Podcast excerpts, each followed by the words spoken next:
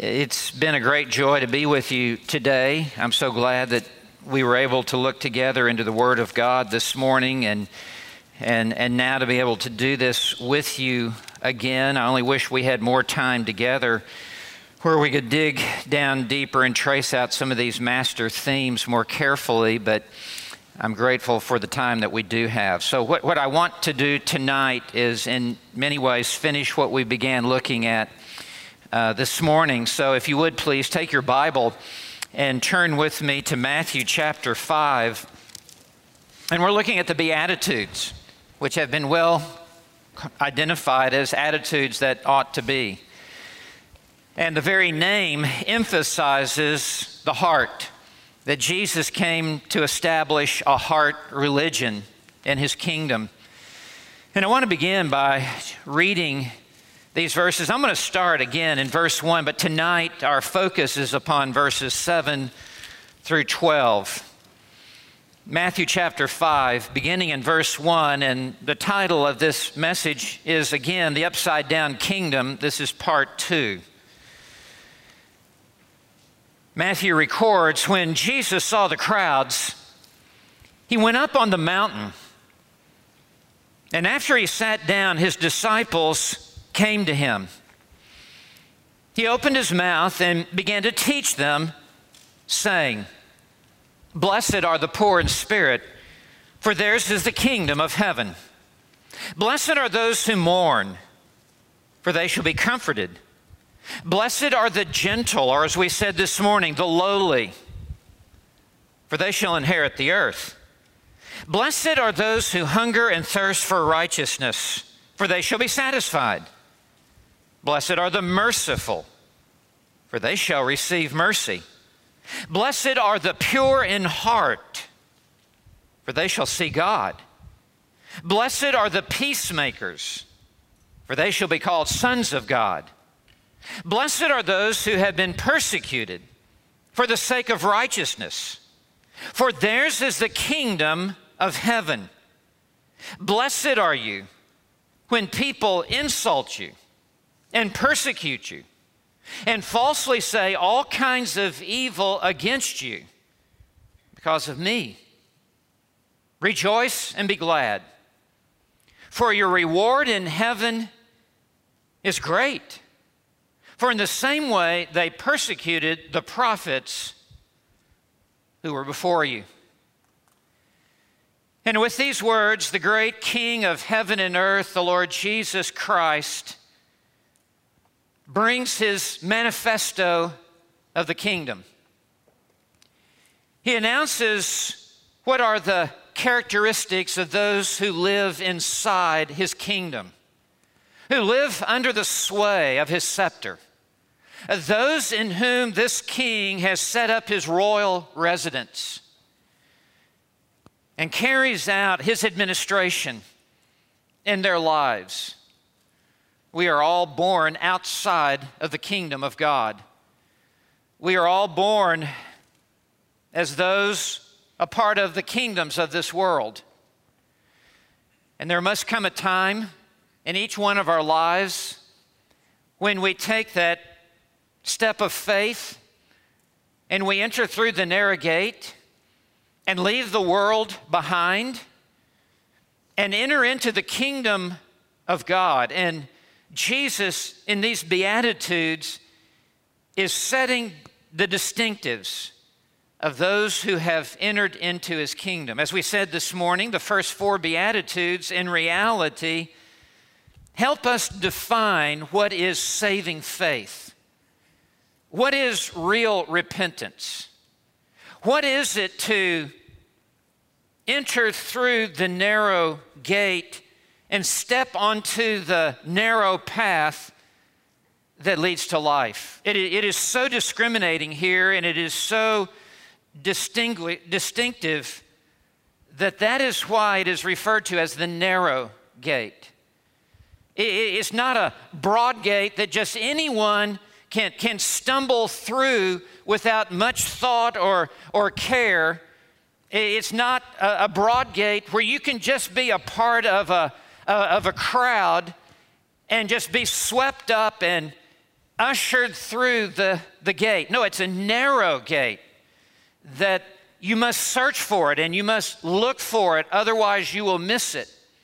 And it takes very careful steps as you would come through the narrow gate. That's why the disciples said in Luke's version of this, are there just a few who are being saved? Because they understood how non-negotiable this was. As we look at these Beatitudes, this is not a multiple choice where you can pick three out of the eight that fit you or fit your fancy. No, it, it's all or nothing. It's, it's all eight, or you may have none of them. These are like links in a chain, and it only requires one link in a chain to break, and the entire chain is, is, is broken.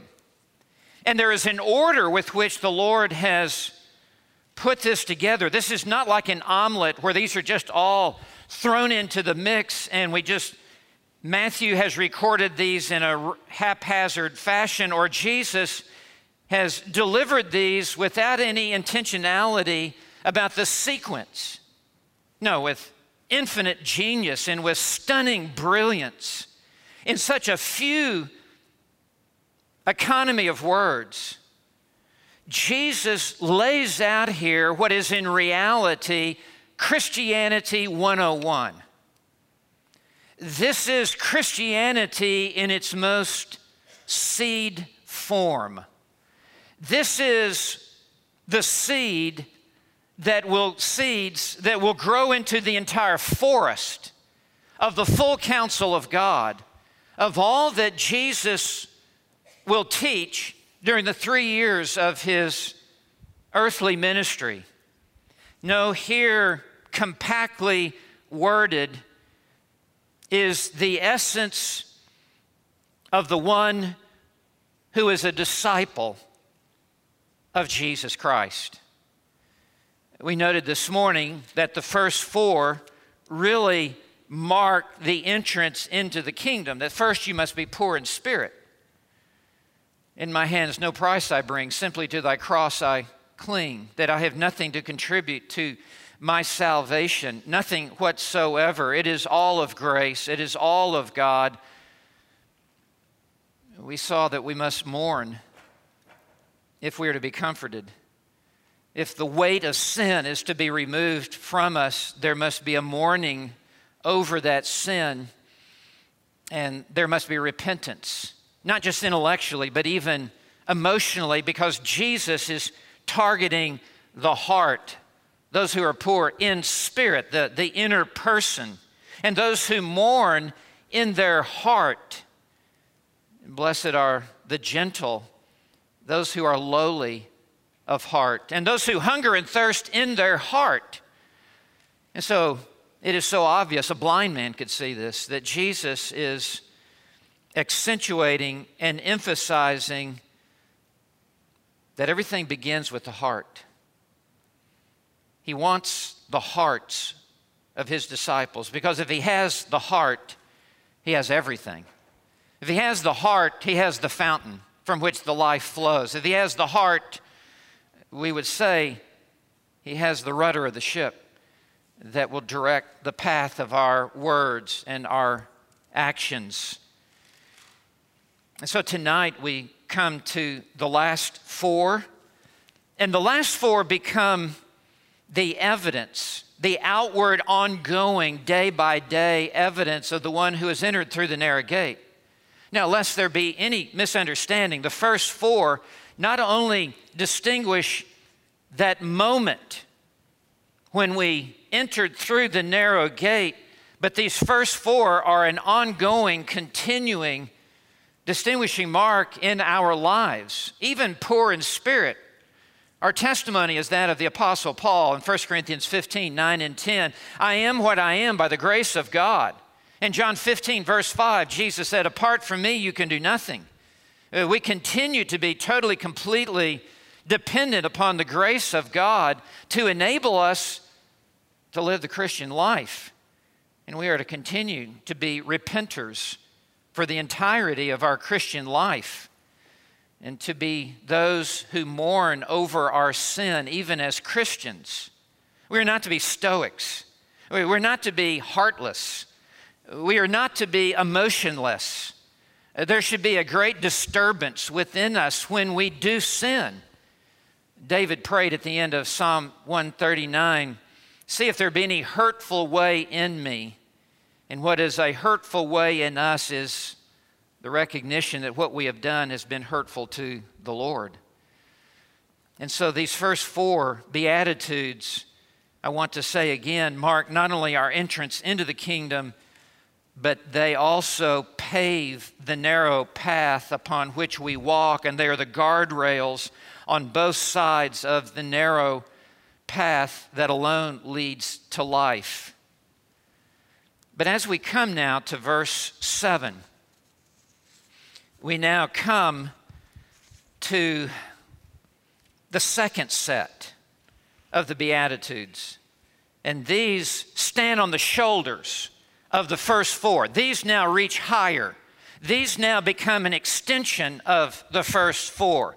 These now lead down the narrow path and should mark the way that we live, but more than that, not just the way we live, but what we are, our character, our inner person, our being. So he begins in verse seven, if I could just continue with this outline, this fifth beatitude in verse seven, a merciful spirit. This is a distinguishing mark of the one who has now stepped into the kingdom. You will be a very merciful person. Mercy refers here to the one who shows mercy. Merciful means that you are a person who shows mercy. More specifically, that you feel compassion for those who are hurting or who are destitute. You desire not to isolate yourself or to be separated from people who are in need. You are drawn to such a person, and in your innermost being, you feel pity towards those in need, and you desire to show kindness to those who are down and out. The fact of the matter is, this is produced by the Holy Spirit in our lives. The fruit of the Spirit is love. Very first distinguishing mark. This is not something that, that we just crank up. This is something that is produced in us by an inward work of grace. Philippians two, verse thirteen, "For it is God who is at work within you, both to will and to work for his good pleasure." This is something that, that God produces in his disciples. It is a supernatural work of sanctification that those of us who were previously selfish and self-centered have come to the place of self-denial and begin to look outward to, to others in a desire to give relief and help to those who are in time of, of difficulty. And the reason for this is the one who receives mercy from the Lord is the one who shows mercy to others. Let me say that again. The one who receives mercy from the Lord realizes what a debtor you are to God and to others, and you become tender-hearted towards others and reach out to them and want to help them and show mercy to them, knowing that there is nothing that is going to come back to you. This is all in your heart and mine, a one-way street of your giving to them. And perhaps the best illustration of this in Scripture is found in Luke chapter ten. If you would like to turn to Luke chapter ten with me, it's the parable of the Good Samaritan. And in Luke chapter ten, and beginning in verse uh, twenty-five, a lawyer stood up and put him to the test. "Teacher, what shall I do to inherit eternal life?" And Jesus said, what is written in the law? How does it read to you? Well, you shall love the Lord your God with all your heart, soul, mind, and strength, et cetera. And you, Jesus said, you've answered correctly. But the law you're looking for a loophole says, well, who is my neighbor? Thinking, well, nobody lives next door to me. I'm out in the country. And so Jesus gives now this parable of the Good Samaritan, which becomes an extraordinary picture of what it is to show mercy. Verse thirty, Jesus replied and said, a man was going down from Jerusalem to Jericho. It's down in topography. It descends down and fell among robbers. They were common in that day on the road to Jericho, hiding behind the next curve in the road. And they stripped him and beat him and went away, leaving him half dead. And by chance, as Jesus tells this parable, there's a twinkle in his eye. Nothing is by chance. And by chance, a priest. And as soon as Jesus says this, a priest, if anyone would show by example how to conduct themselves and how to live, it would be this priest. And the priest was going down on that road. And of course, at this time, Israel, as I said this morning, was, live, was an apostate nation living in utter unbelief towards God and towards his son, Jesus Christ. And so this priest is a part of the system. He, he is a part of um, those who are religious but lost. And a priest was going down on that road, and when he saw him, he passed by on the other side. He, he just tried to avoid, not make any eye contact, pretend as though he doesn't see him, go to the other side of the road, and it shows the utter bankruptcy of religion in Israel at this time. And then in verse thirty-two, likewise, a Levite also, when he came to the place and saw him, passed by on the other side. These who claimed to be in the kingdom but were not in the kingdom gave evidence that they were not in the kingdom of heaven in this parable by the way they have, they are cold-hearted. They have no empathy. They show zero mercy to this man who is beaten and left for half dead on the side of the road. No one in the kingdom of heaven would be so, so steely in their heart. Verse thirty-three, but a Samaritan. As soon as Jesus says a Samaritan, they, they were the half-breeds. They, they were those who are half Jewish, half Assyrian. They were on the other side of the tracks. Jews would not even travel through their territory unless they be contaminated by any exposure to a Samaritan. But a Samaritan who was on a journey came upon him. And when he saw him, rather than doing what the Levite and the Samaritan did, he felt compassion. And the reason he felt compassion is he has a new heart. His heart of stone has been removed, and a heart of flesh has been put within him. And he has a desire to show mercy as he has been made the recipient and the object of the mercy of the Lord. He felt compassion. And the word compassion in the original language means to feel it in the bowels. We would say down in the heart, but your bowels are even deeper physiologically than the heart. And we would say today, I, I just felt it in the pit of my stomach. He felt something in the very epicenter of his being, in the pit of his stomach, in the depth of his soul, down in his bowels, in his intestines, he felt compassion and came to him. Where the others avoided him, came to him and bandaged up his wounds and poured oil and wine on them. He was mercy in action.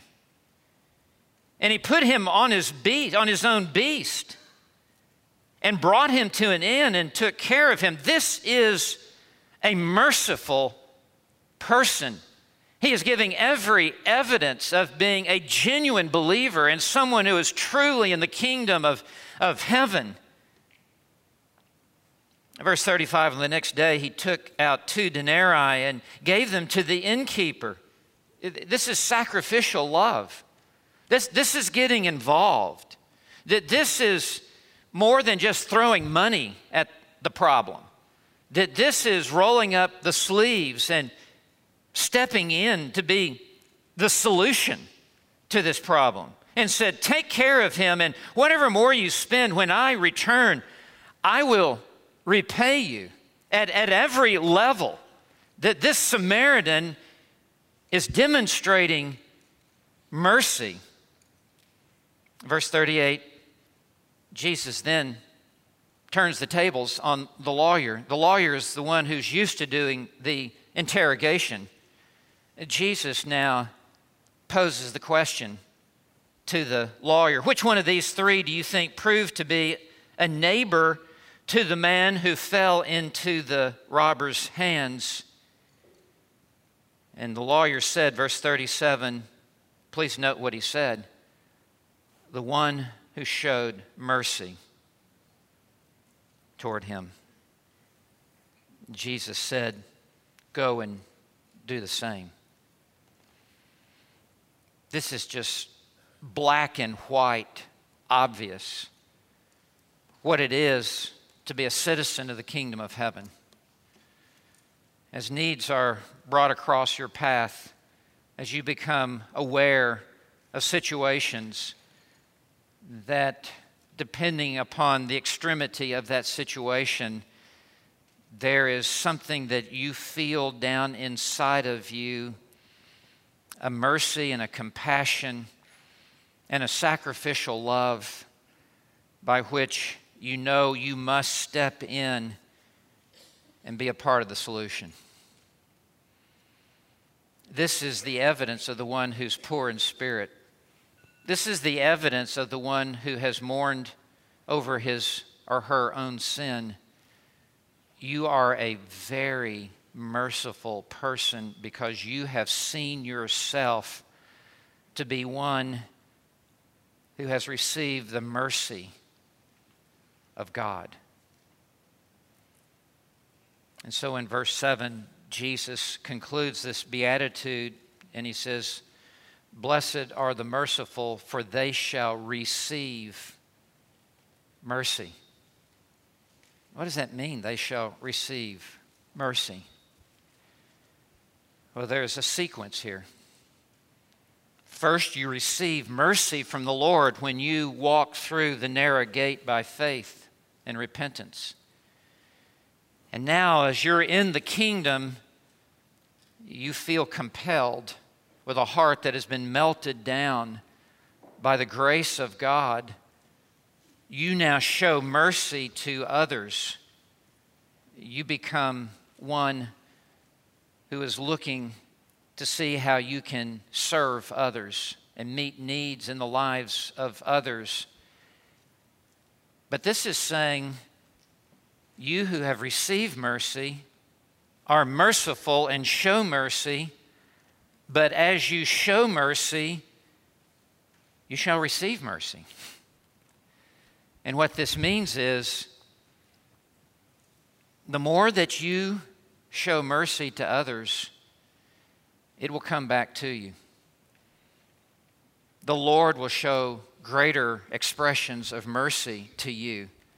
And as long as you're in Luke, I'm assuming you went to Luke ten with me, turn back to Luke six, and I just want us to see this. In Luke six, Jesus talks about loving your enemies. giving to others who cannot even pay back what you have given to them. In fact, he says, it's hard to know where to even start this. Verse thirty-two, if you love those who love you, what credit is that to you? For even sinners love those who love them. If you do good to those who do good to you, what credit is that to you? For even sinners, even unconverted people are nice to people who are nice to them. Verse thirty-four, if you lend to those from whom you expect to receive, what credit is that to you? Even sinners lend to sinners in order to receive back the same amount. But love your enemies and do good and lend. And that becomes really synonymous with showing mercy to others, expecting nothing in return, and your reward will be great, and you will be sons of the Most High, for he himself is kind to ungrateful and evil men. Be merciful, just as your Father is merciful. Now look at verse eight. I've always heard this in churches in my past, in my Christian life, for giving campaigns. If, if you will just give your money to the Lord, it'll come back to you many times over. It'll be shaken down, pressed together, come back multiple fold. That's not even in the context. What this, let me read verse thirty-eight. Give, give what? Give mercy. That's in the context. Give mercy, and it will be given to you. What will be given to you? Mercy will be extended to you. They will pour into your lap a good measure, pressed down, shaken together, and running over. For, for by your standard of measure, it will be measured to you in return. What Jesus is saying here is exactly what he is saying in the fifth beatitude, that if you're merciful to others,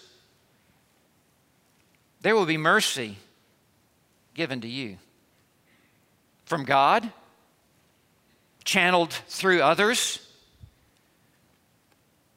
And this is a challenging word to inherently selfish people, that we must hold with an open hand what has been put in it and to share it with others who are in need. I don't know about you, this challenges me. I see evidences of it in my life, but there needs to be more evidences of this in my life. But if there were no evidences of this, I would have to call into question the validity of my conversion, because this is a defining, essential mark of the one who's in the kingdom of heaven, is that you show mercy. You're a merciful person. A selfish Christian is an oxymoron. An unmerciful believer is a contradiction in terms.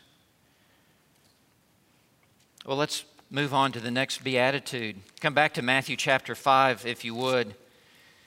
And in verse eight, we, we see the sixth beatitude, and the profundity of this is in the simplicity of this. It seems so simple, but it's like getting your arms around the Atlantic Ocean. There, there is a depth and a breadth here and a height that is very overwhelming. But in verse eight, he says, "Blessed are the pure in heart, for they shall see God." Here again, the emphasis is upon the heart. Not pure in speech, not pure in works or deeds, but pure in heart, knowing if the fountain is pure, what flows out of the fountain will be pure. And so Jesus isolates again the, the heart and emphasizes the heart. And the heart here referring to all that you are on the inside, mind, affections, and, and attitudes, and disposition. And this heart is a new heart that is given in the new birth. Old, polluted hearts are not pure. Old, polluted hearts are contaminated with the carnality of the flesh. And this presupposes that there has been a new heart that has been given in the new birth. It's Ezekiel thirty-six. Take out the heart of stone that was hardened and resistant to God, unresponsive to the things of God, dead, no life in the heart of stone. And God performs really a heart transplant, and he takes out the heart of stone and he washes the inside of the soul where the heart of stone had been, and he now implants a new heart, a heart of flesh. A heart of flesh is a living heart. It, it is alive unto God. It, it has a pulse. It, it has love for God. It, it, it has love for others. It, it is a heart that is, that is pure. It is no longer dominated by, by sin. As Romans six tells us, it's a, it's a new heart that now has a new desire for, for God and the things of God, and to, to obey God. And it is this heart that is pure and unmixed and undefiled. It's not perfect, but it's pure. And the religion of the Pharisees had completely bypassed the heart. If you would look later in this very same chapter in Matthew five and verse twenty-one, you have heard that the ancients were told, you shall not commit murder,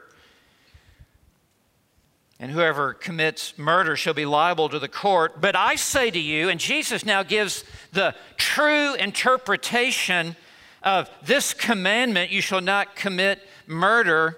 It's not a new interpretation. It is the same interpretation as when it was given to Moses long ago. But it stresses the heart.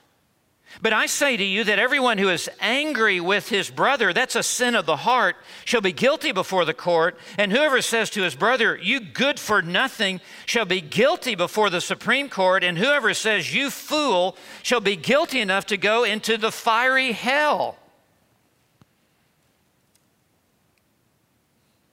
You know what you call a hellfire brimstone preacher? A Bible preacher.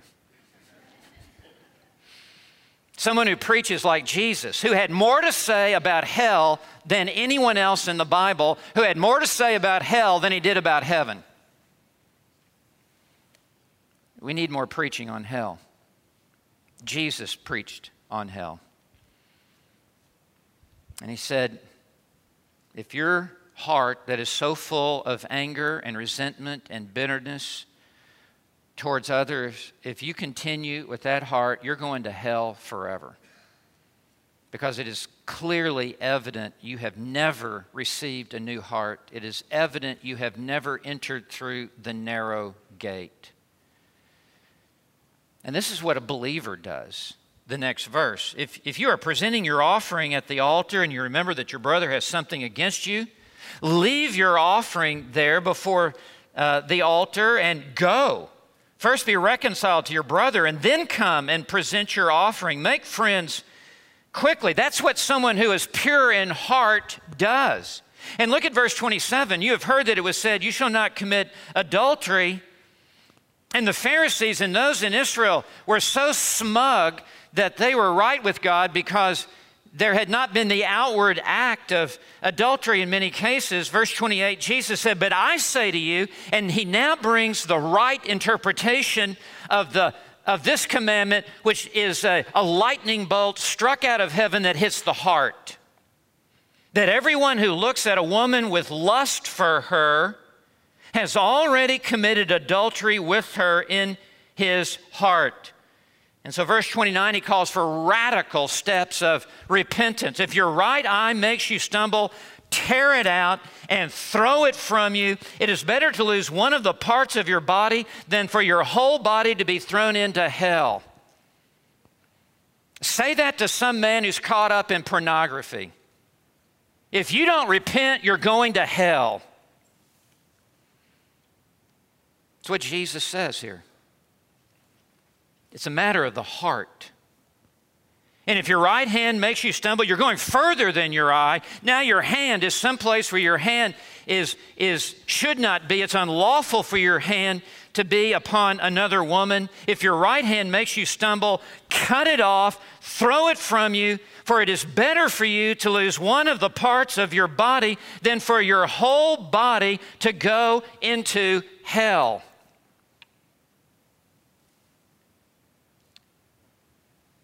So, what Jesus is calling for here is a pure heart. And he's calling for radical repentance. And what Jesus is saying is, you cannot be in my kingdom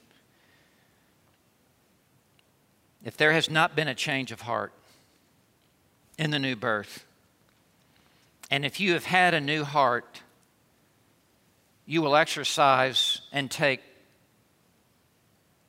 steps of radical repentance to deal with your heart. You don't even need an accountability group. You're just going to lie through your teeth to everybody else in that accountability group. This is you and God. Jesus is calling for purity, holiness of heart. And he's rather intolerant of hypocrisy that tries to play all ends into the middle. No, if, if you don't give evidence of a new heart, you're going to hell.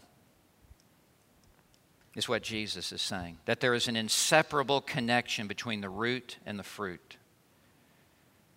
Wherever there is the root, root of regeneration, there will be the fruit of sanctification. When you go through the narrow gate, there's only one path you can go down, and that is the narrow path. There's a broad gate and a broad path. There's a narrow gate and a narrow path, and you cannot mix and match. You cannot go through the narrow gate and then go down the broad path, and you cannot go through the broad gate and then go down the narrow path. It's a narrow gate, narrow path, broad gate, broad path. Do you want to know which gate you went through?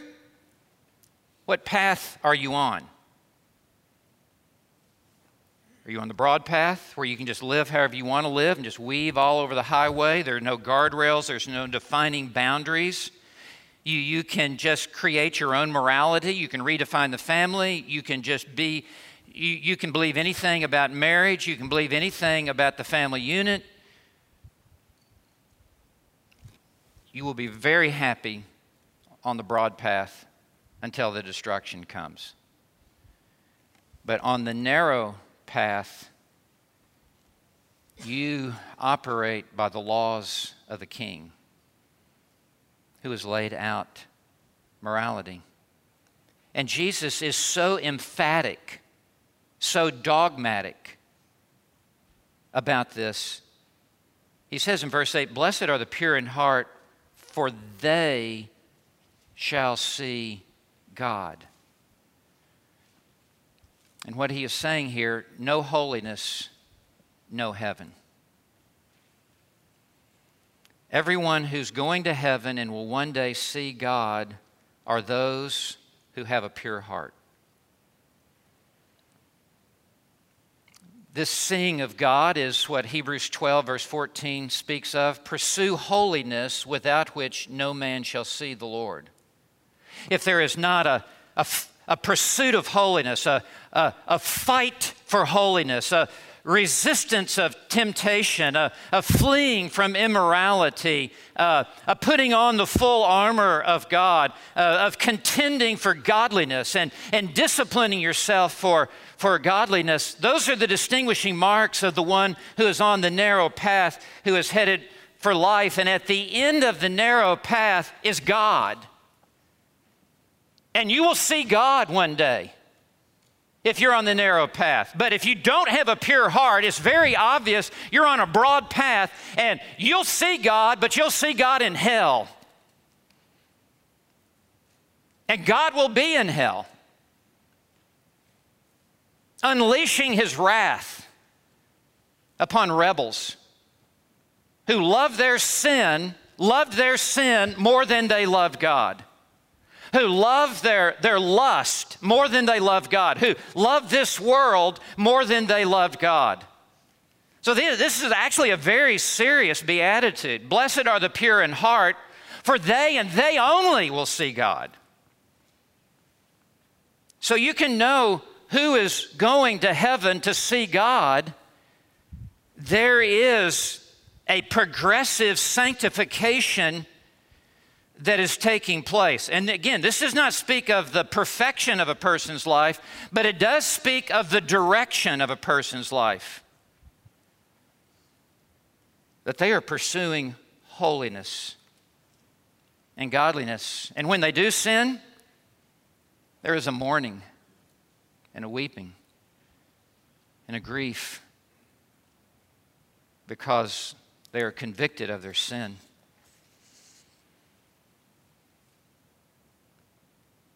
So is your heart pure? Is your soul clean? Down in your heart where no one can see. Down in your heart where only God can see. Is there purity of heart? Because that is a defining mark of one who has received a new heart.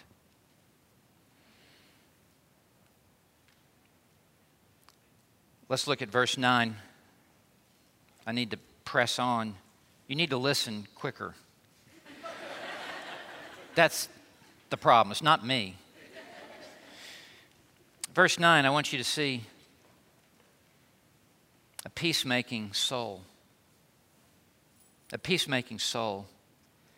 Verse nine, blessed are the peacemakers, for they shall be called sons of God. This actually becomes a part of having assurance of salvation. These are the ones who are called sons of God.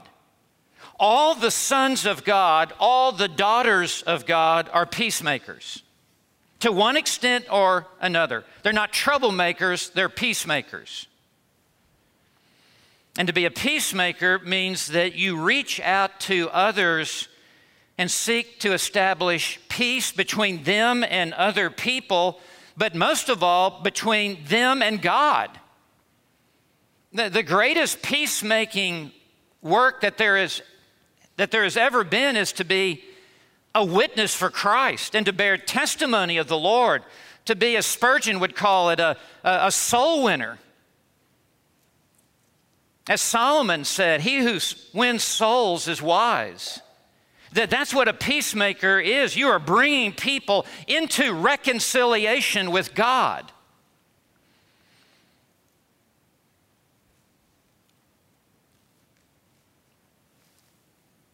Before people enter the kingdom, they are enemies of God. I mean, Ephesians two, Colossians one, just makes that abundantly clear. And more than that, God is an enemy of the unbeliever.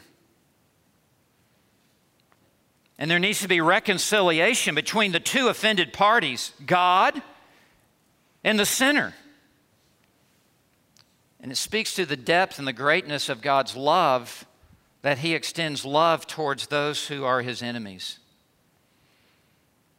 It's not a shallow, sentimental love, mushy Valentine's Day card love. It is God sending his son to die for rebels. How great must the love of God be? But the peacemaker is the one who brings the message of peace.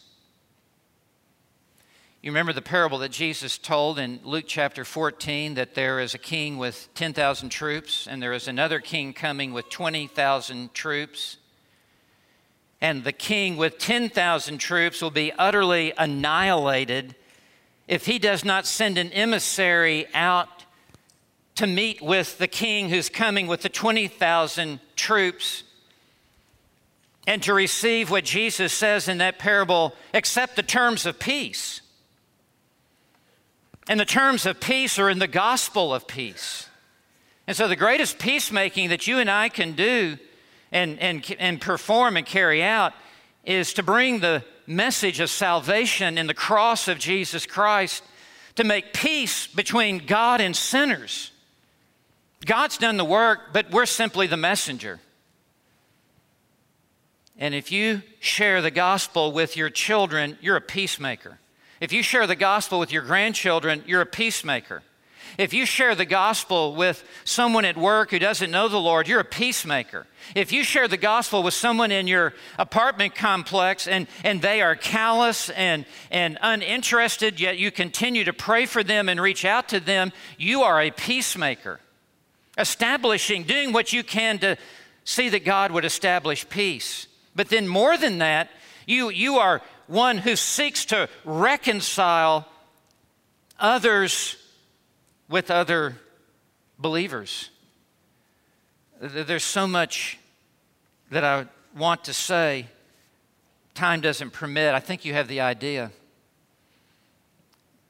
It speaks also to our disposition and our nature that we need to be those who are kind and patient and looking for points of agreement to establish a connection with other people. I, I know some Christians that when they meet someone, if they agree, if there's fifty areas of doctrine, they just immediately go to the one out of fifty area of doctrine they disagree with and just want to pick a fight. They show up with their theological revolver cocked. And they usually they come up to me after I preach. That's not a peacemaker. That, that, that's an arrogant arguer. A peacemaker is someone who's meek and gentle and lowly in spirit, who has a teachable spirit and knows how to bring up a matter without being needlessly offensive. So are you a peacemaker? Do you help promote peace in this church? Are you a bridge builder? Are you a reconciler? Do you look for ways to help mend broken relationships? Do you share the gospel of Christ with others who are at enmity with God and are hostile towards God? Do you seek to bring about that reconciliation? The last thing I want you to see is in verse ten, a persecuted life. And we need to understand the sequence here, the, the, the logical progression.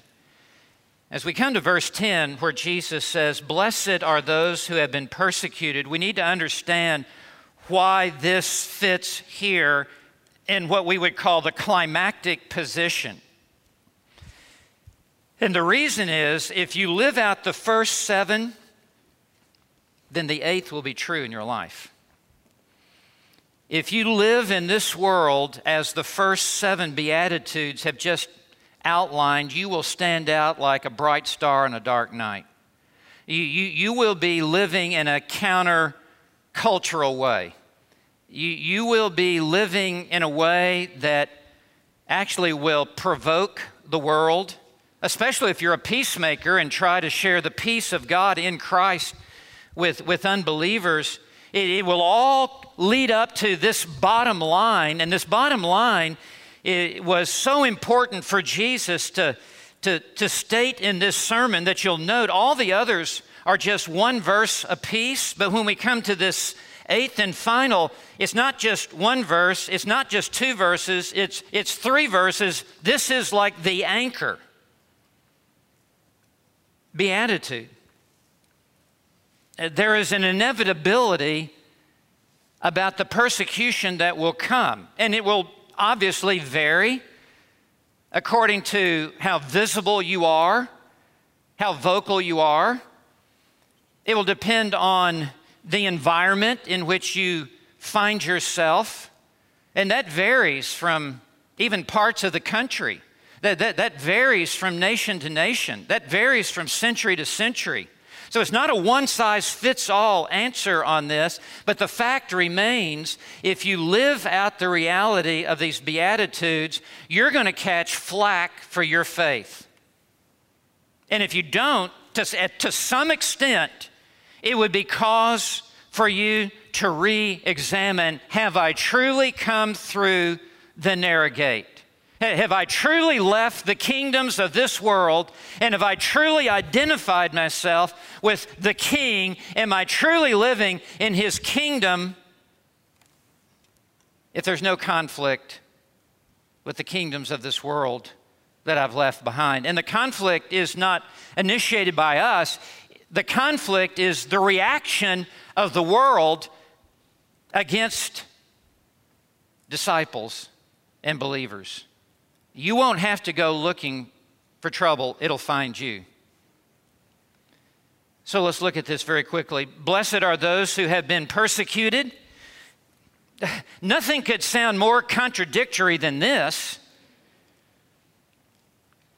Happy are the harassed, is how John MacArthur identifies this beatitude. Blessed are the battered and bruised and bloodied and blasted. What does the word persecuted mean? The word literally, out of the original language, means to be put to flight, to be driven away.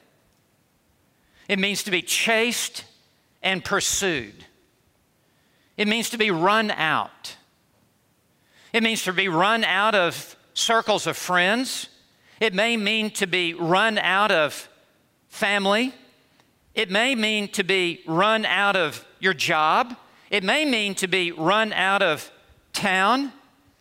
You remember what Jesus said in, in Matthew chapter ten. Uh, Jesus said that, do not think I came to bring, to bring peace on the earth. I did not come to bring peace, but a sword.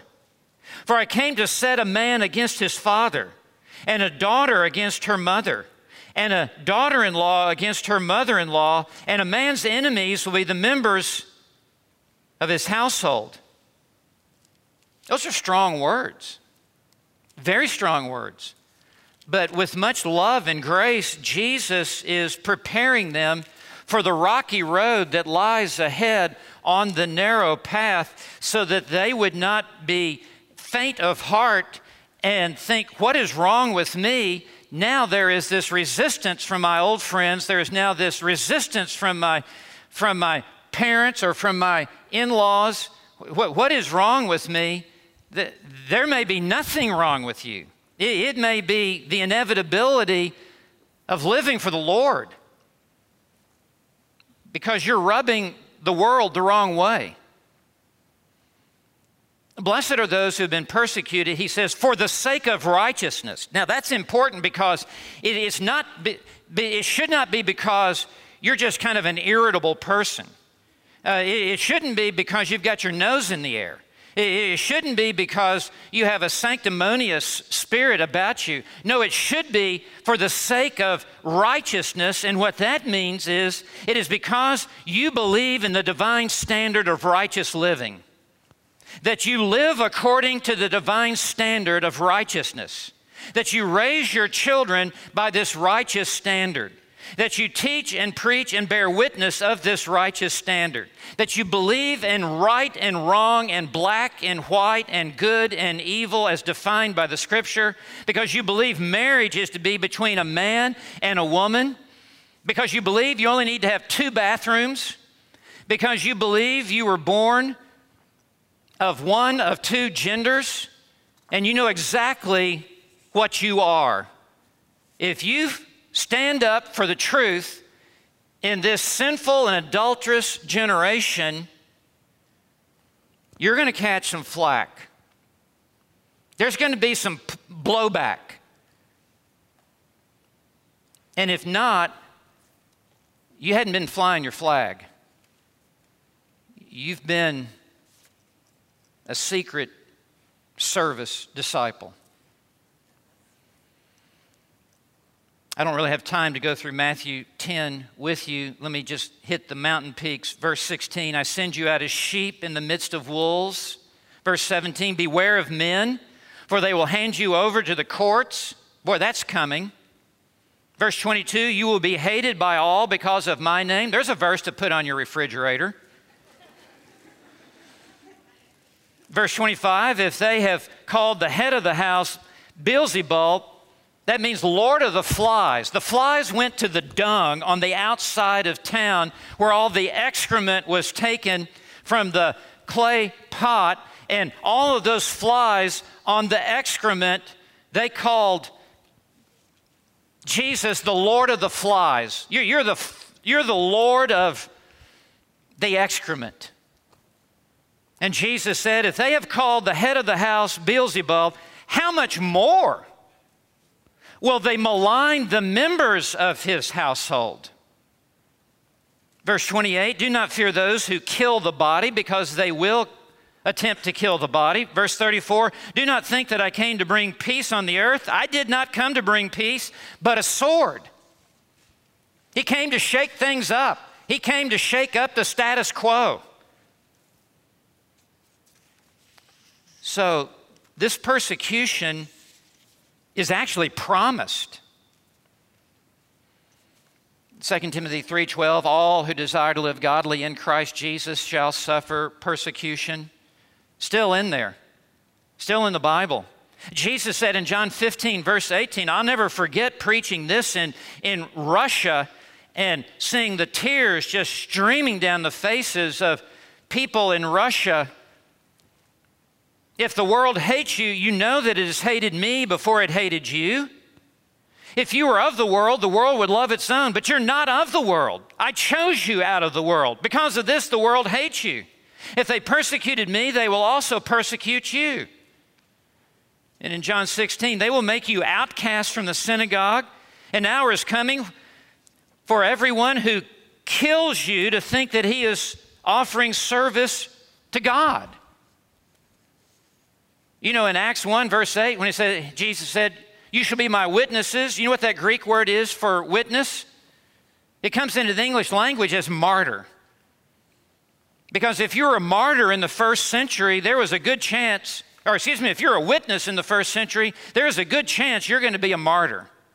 You're going to seal your testimony with your own blood. In the front of my preaching Bible, some of you know this, I keep a picture of John Rogers. He is the first martyr burned at the stake by Bloody Mary. February the fourth, fifteen fifty-five, Smithfield, London. He wouldn't back down in his preaching of the truth.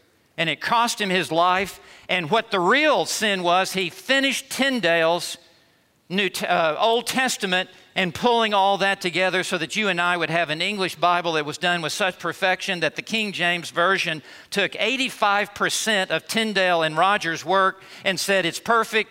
Committees upon committees cannot improve upon it one bit. And Mary the First of England put a target on his head. You will be the first one who will be shish kebabbed in this town. And every time I go to London, that is the first place I go. I want to stand where they nailed or where they burned John Rogers to the stake.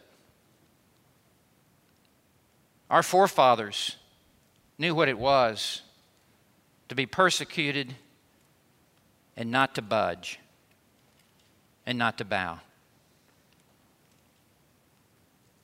Jesus says at the end of verse ten, for theirs is the kingdom of heaven. You want to know who's in the kingdom? You want to know who's saved? You want to know who's come through the narrow gate? It's those who are persecuted in some degree. For us in America, it's been kind of a free pass. That pass is expired. And those days are changing rapidly before our very eyes. Verse eleven, I need to wrap this up. Verse eleven, we're going to be serving breakfast here in a minute. You didn't have to laugh that loud. I get paid by the minute, okay, so it's kind of a filibuster. Um, verse eleven, blessed are you when people insult you. When's the last time you were insulted for your faith? When's the last time you were slandered? When's the last time you were mocked and belittled and, and scorned? Blessed are you when people insult you and persecute you and say all kinds of evil against you. They make false accusations. They assign evil motives to you, evil charges against you. And it's all because of me. Jesus says in verse twelve, rejoice and be glad. You just need to say, hallelujah. Somebody recognized me as a believer. Somebody recognized me as a follower of Jesus Christ. I'm no longer just hiding in the shadows. I, I have stepped out of the shadows. I'm out of the grandstands. I'm on the field. I've got a game jersey. I'm on the team. I know I belong. When I used to play football, I had a coach in practice. If somebody really got hit hard, he'd go over to them, put his hand on their blood, and just wipe it all over their jersey. And he goes, you get a game jersey when you get blood on your practice jersey. No blood on your practice jersey, you don't get a game jersey. You can go sit with the cheerleaders. You can go sit with the band. With Dan.